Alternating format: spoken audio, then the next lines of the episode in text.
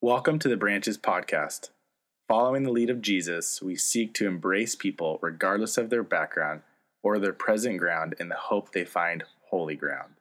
We are a church for people who don't go to church. If you'd like to learn more about the reckless love of Jesus or our community of faith, please visit our website at branchesoc.com. So I want to pray for us this morning because this is one of those messages um, that is a little bit more difficult because we're not gonna we're gonna we've been talking about unfair our god's how he's unfair to us. Unfair meaning we haven't earned his grace we haven't earned his mercy and yet he gives us what we haven't deserved or um, performed to accomplish. And we're going to we're still in luke chapter 15 where the pharisees and the tax collectors and the sinners are all around interacting with jesus and one of the parables that he shares to describe to the Pharisees is the parable of the prodigal son. Except nowhere in that parable is the word prodigal using, used. It's not used. But when we hear that, we always focus on the younger son, don't we? Um, we had some uh, internet problems. We have our own internet. We're that fancy. But we're that fancy that it broke. So there's some paintings I wanted to show you. So I'm going to have to ask uh, Cameron. So this is uh, a story of the prodigal son. It's not um, historically correct, but it's the idea of a son coming back to his father after he's walked away. Uh, then we have another painting. Again, just the father and the son, the son that left and, and spent his money in wild living. And then we go to this one, and of course, still just the two of them. But if we look at Rembrandt's painting, his is a little bit different. Because if you can look in the back, you see that little shaded figure in the back, that's supposed to be the older brother. It's not biblically correct because the older brother's never actually there with them. But he's always forgotten. He's always ignored. So this morning, we're going to look and listen to the older brother. So I thought it would be a good idea if we could actually bring the older brother and we're going to have the older brother share from his perspective. Um, as you will hear, this is Jonah, and he is going to share what he thinks about what happened.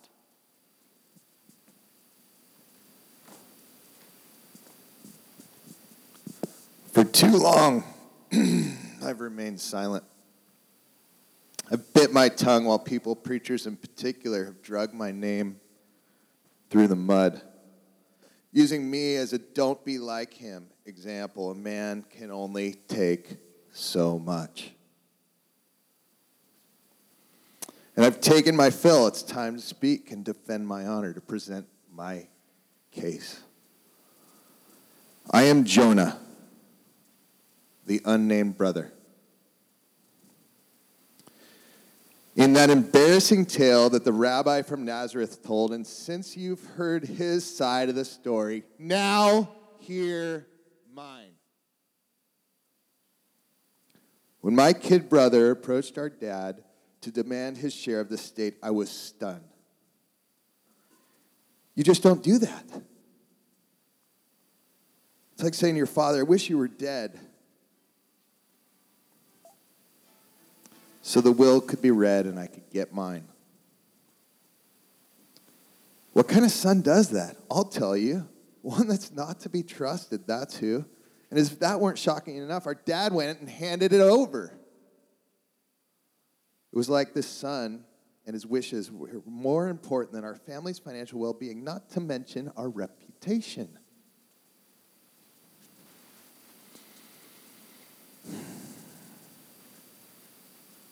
Didn't they care what people would think? But what was done was done. He asked the unthinkable. Dad conceded and packed his bags.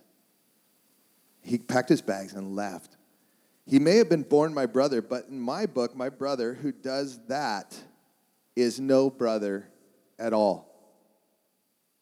He's no better than a pagan. After he left, rumors began to circulate and a whole host of scandalous things he'd done while he was still serving under a roof. I mean, given the way he treated our father, I wouldn't be surprised if many of them were true. A son doesn't become fa- unfaithful overnight. there had to have been a pre history of sin.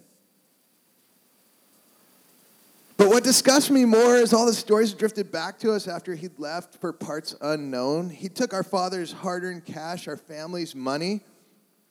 He used it to satisfy his sexual appetite. He was probably a VIP customer at every whorehouse in the land. I may have no hard evidence, but I'm telling you, when you hear as many stories as I do, they can't all be false. You may call him a prodigal son, but I call him a promiscuous brother for all that he has done. While he was out whoring, I was home working, and there was plenty of work to do since I had to do it for both of us. Somebody had to pick up the slack, and at risk of sounding boastful, I think I did a pretty damn good job. I did what my father told me to do. I did, no questions asked. His word was my law. Indeed, after my brother deserted us, I even tried harder to be faithful and more obedient to make up for his wrongdoing. I was doing that very thing the day when I heard the sound of music and dancing drifting from the house. When a servant told me that they were celebrating my brother's return, shock thundered through me followed by my disgust that I could almost taste. There was no way in hell I was going to join in that ungodly celebration. What was there to celebrate? A faithless son, a destroyer of our family, a sexual predator? At the very least, he ought to have been taken back and made to do the work of the lowest slave. And if and until he had at least earned our trust.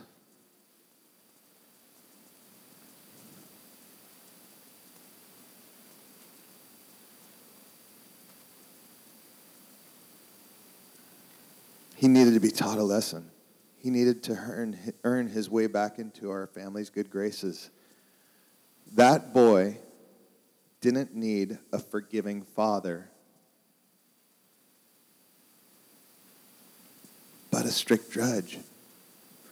Otherwise, who's to say that history wouldn't repeat itself and once again he'd soil the good name of our family? The whole debacle reeks of unfairness. There are some sins that require stricter punishment, even within a family. It wasn't as if he'd forgot to do his chores one night or even backtalked our father. Remember, he wanted him dead. He wanted my father dead. He walked out on our family. He wasted his wealth on womanizing. I refuse to celebrate such a man, even if he is my brother. As God is my witness, witness, I have too much respect for the commandment honor your father and your mother. To turn a blind eye to such damnable iniquity. If there's going to be a celebration, why not celebrate fidelity, obedience, and hard work? Where's the party for the man who stuck around and exemplifies those qualities? I and others like me labor all day in the fields we break our backs for this family. We walk together side by side in concord. We do what our Father tells us to do. Is it too much to ask that we have a little party of our own? That our achievements, our achievements are congratulated.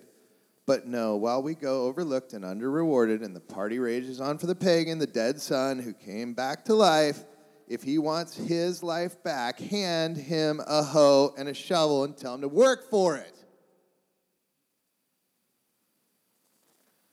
People may call me what they want hypocrite, Pharisee, holier than thou, but try, if you will, to look at the story from my perspective. He strayed, I stayed. He whored, I worked. He disobeyed, I obeyed. He dishonored father, I was a true son. Whatever may come of this, I've resolved one thing for certain. I will not be the kind of father that my father has been.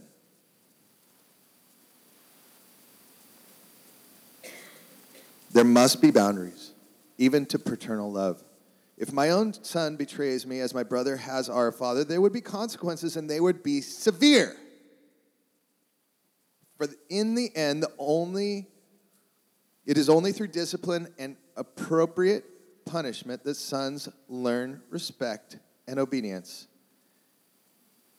If love and forgiveness are so easily obtained, what kind of world has this become? Sincerely, Jonah. I don't know if you could hear it, but um, Jonah's a little angry. We too often read Jesus' words, we read the scripture, and we sterilize it in our own minds and our hearts. But as we look here at this passage, I don't even know if Matt was angry enough. because the older son who Jesus is, is painting for us is furious. But I want us to remember the context of this passage. This, um, what, what Matt read was actually from a seminary professor named Matt Bird, and he wanted to try to describe to his students and to others so they would look at this passage with new eyes. So as we look at it, we are going to um, leave out the interactions with the younger son because we don't need those right now.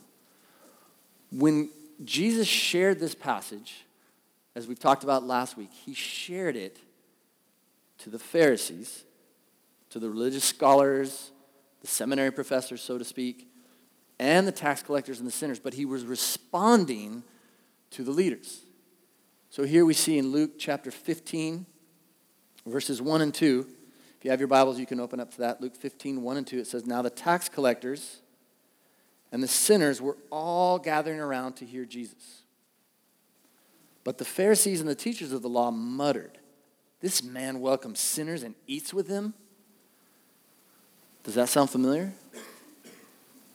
That should sound similar to you to the older brother. Because as he's sharing this story, there's two types of people. In fact, you could take all of humanity probably and divide us into two. You've got, you've got the one son that wants to direct their own path, they don't want the rules. And then you have the other person that's keeping all the rules. The Pharisees kept all the rules, they made sure they did everything right and correct. And then when they see Jesus spending time with these others that have taken what God has given and wasted it, and then they get to just hang out with Jesus, they just get to come back. Okay, Jesus must be telling them what they want to hear. He must be just catering to try to get a crowd. You could call it prosperity theology, you call it universalism, but he's doing something, I know he is, that's not correct because anyone that was godly would not spend time with these type of people. They haven't earned it.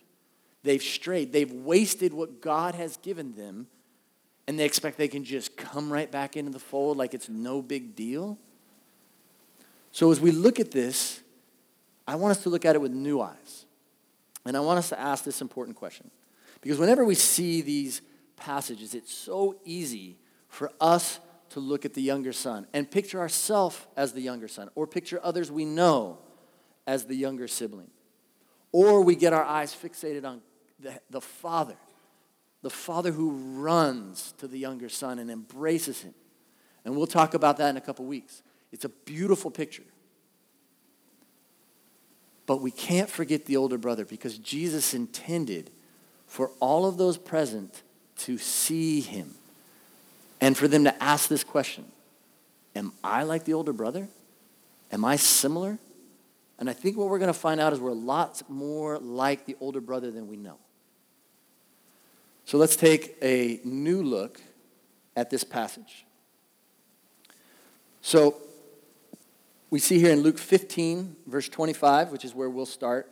The, the younger son has already come back, but now the older son is brought into the story or the parable. And this is what we need to know about this parable.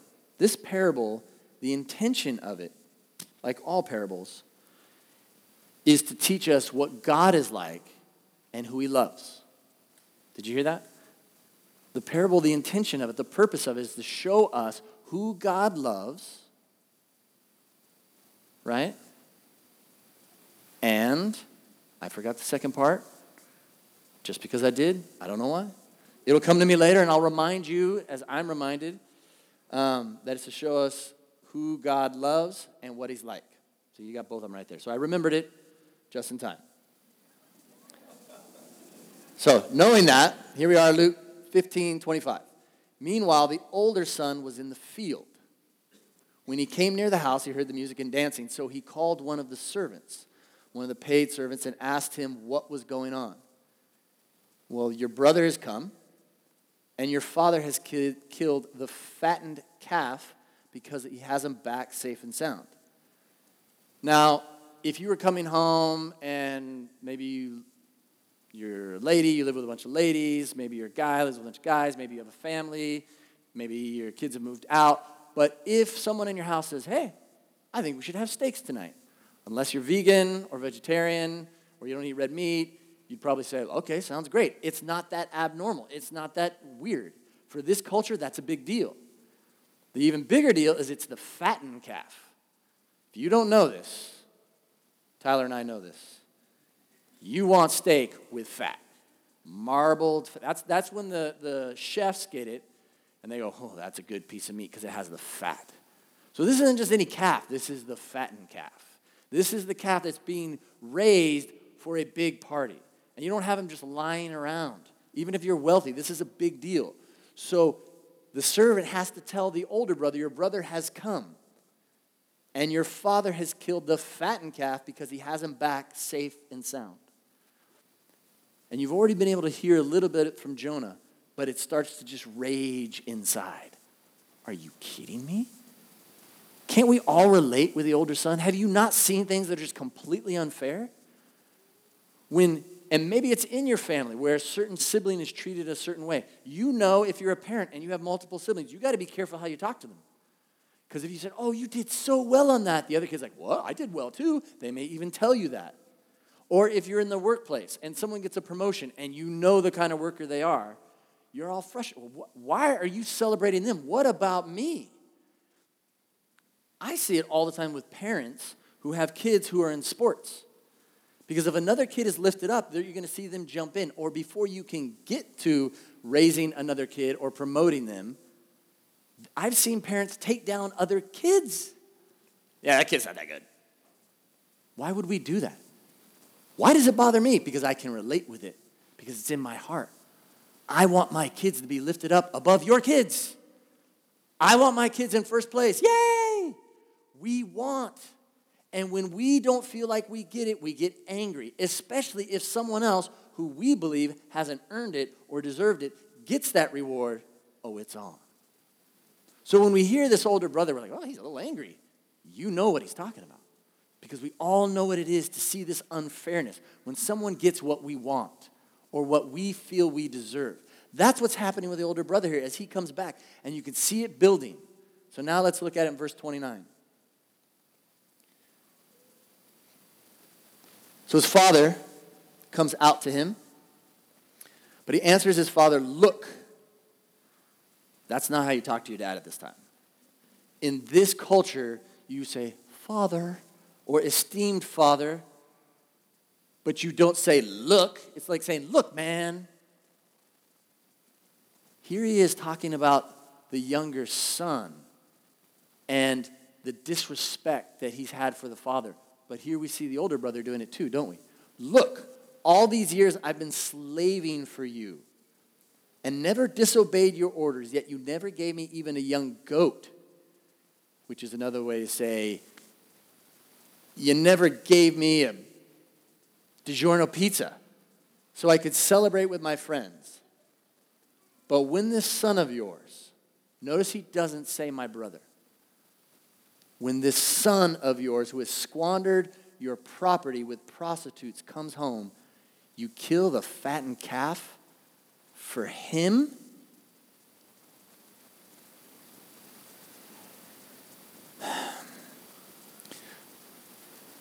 This son, there's a lot more going on behind the scenes here because when the, the younger son left, the father had to take property and sell it because it's not like they have disposable cash.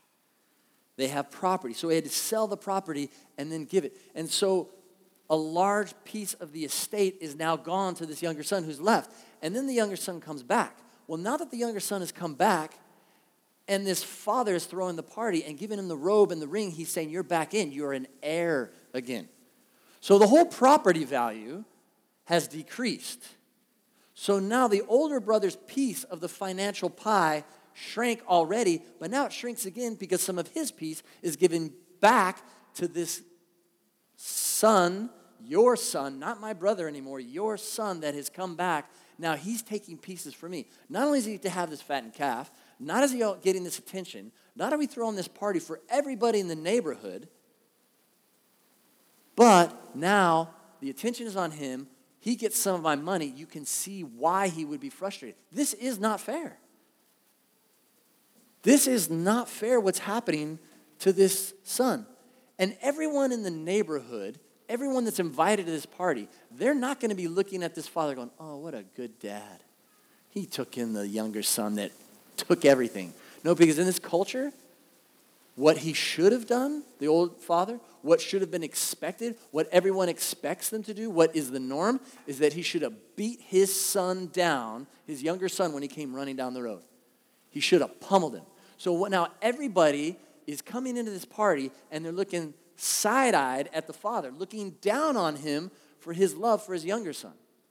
So, wouldn't it be great if the older son came to support his dad, to stand by him, even if he doesn't agree? But he doesn't. Which gives us an indication here that the older son, or the Pharisee, or the religious scholar, or the person that has spent their life trying to do everything right so that they can get a reward. They're not doing it to please God because if they wanted to please God, they would come into the house to the party, right?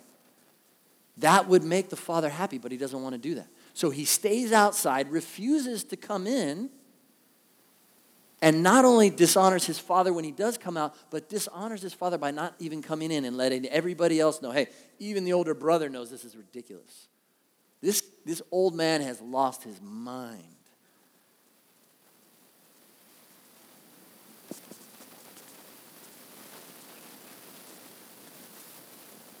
So we go to verse 31. And the father replies. He says, My son,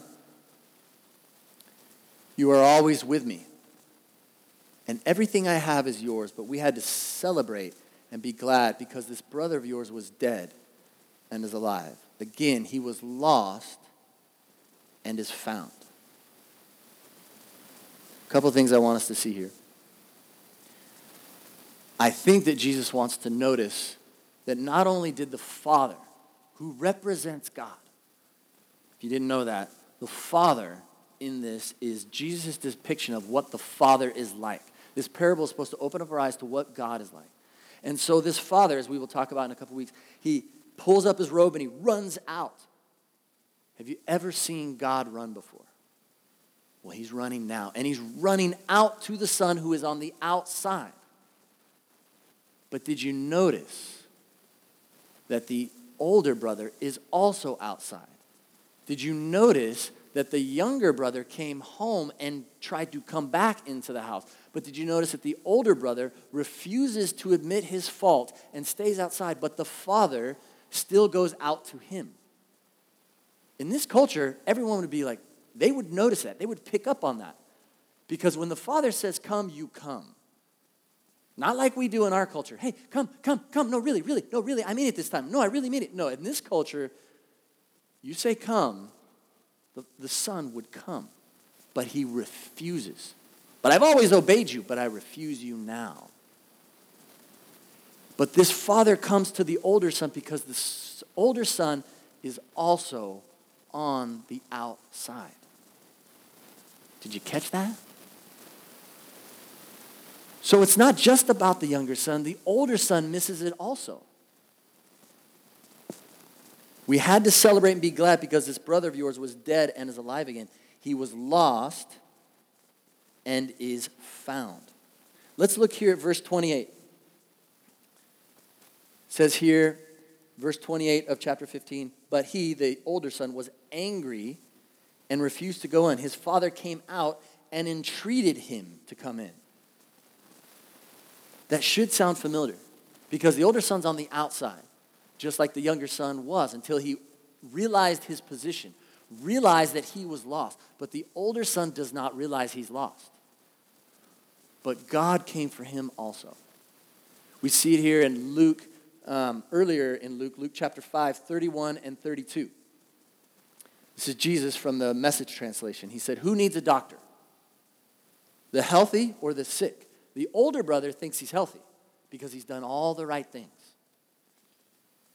I'm here inviting outsiders, not insiders. An invitation to a changed life, changed inside and out. The older son is just as lost as the younger son, but the younger son has come home. The beauty of this, the thing that caught me for the first time, and I've never seen it before.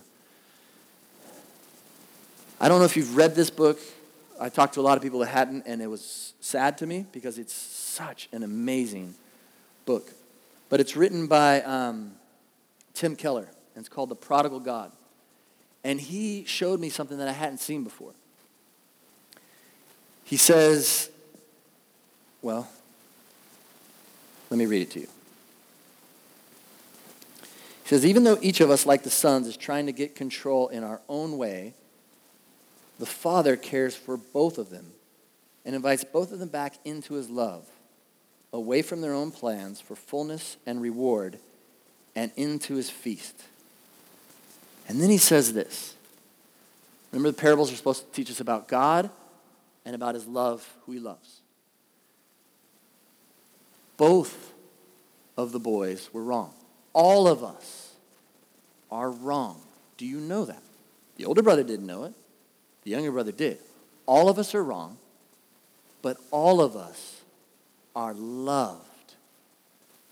And all of us must change. That's the gospel. That's the good news. But the older brother misses it.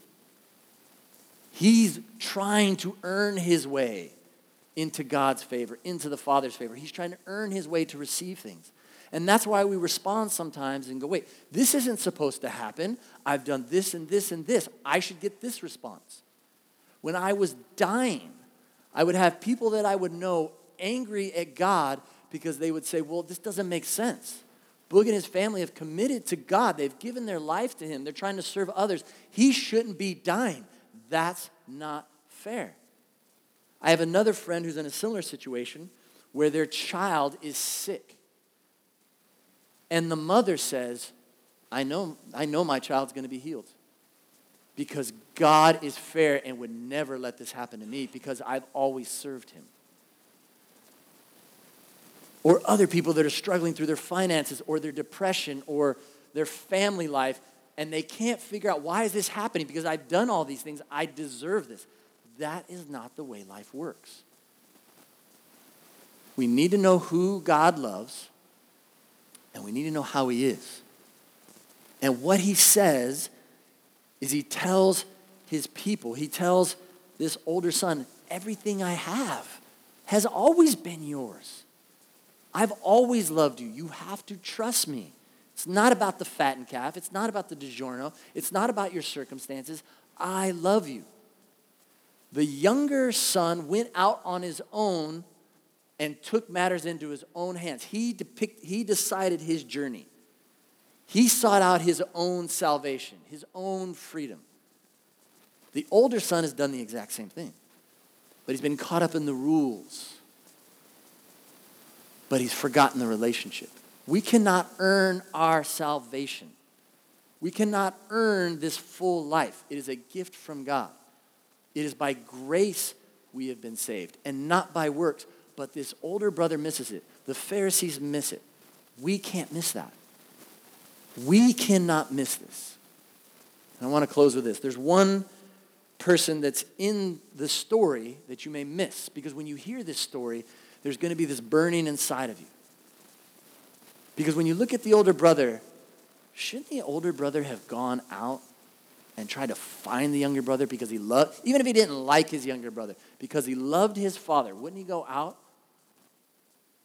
and risk his life going to a far off land where it's dangerous to get there, knowing he may be killed because the places where this younger son is going to be, they're not the type of places that are safe to be. You have to navigate it, you have to figure it out. Wouldn't it have been fantastic if the older brother had gone out and asked around and then showed up to the younger brother and said, Look, I've come out here. I was sent from the Father because I love you. We want you to come back home. That person's missing from the story, but we all know he should be there, right? And as Jesus is sharing this story with the Pharisees and with the tax collectors and the sinners and with us, do you realize who's sharing the story? The one who comes from a far off land, who came here, who lived, died, and rose again so that we could go home. The Pharisees, hopefully, they didn't miss this. And this story, the older brother who Jesus is talking to, he's talking to the Pharisees, he's talking to the older brothers. It finishes with us not knowing how the older brother reacts. Does he come in? Does he stay outside? What happens? Can you hear the audience just kind of leaning forward in their chair, waiting for this to resolve? Maybe the older brother goes, Forget you, and leaves. Or maybe he sulks. I just don't want to talk about it right now. Like you can picture all of these. Or, like the Lifetime movies, you're so right. I was wrong. I'm going to come on in and embrace. That's probably not going to happen, is it? It may happen where he goes in, but he's not going to re- react that way. He will be reluctant. And we'll talk about that in the next few weeks as well. But where are you in this story? You're obviously not the Heavenly Father. And you can relate with the younger son, but can you relate with the older brother? Are you trying to earn your way? There is nothing you can do. You plus no action equals salvation. There's nothing you can do. It's Jesus. His death on the cross, His love for us, plus nothing that equals salvation. That's why we're saved. There was nothing the older brother could do or the younger brother could do except turn to God and be saved. And as we hear this parable from Jesus, we're all wondering is he going to turn to God? Is he going to turn to his Father? Is he going to come in? Is he going to join the feast?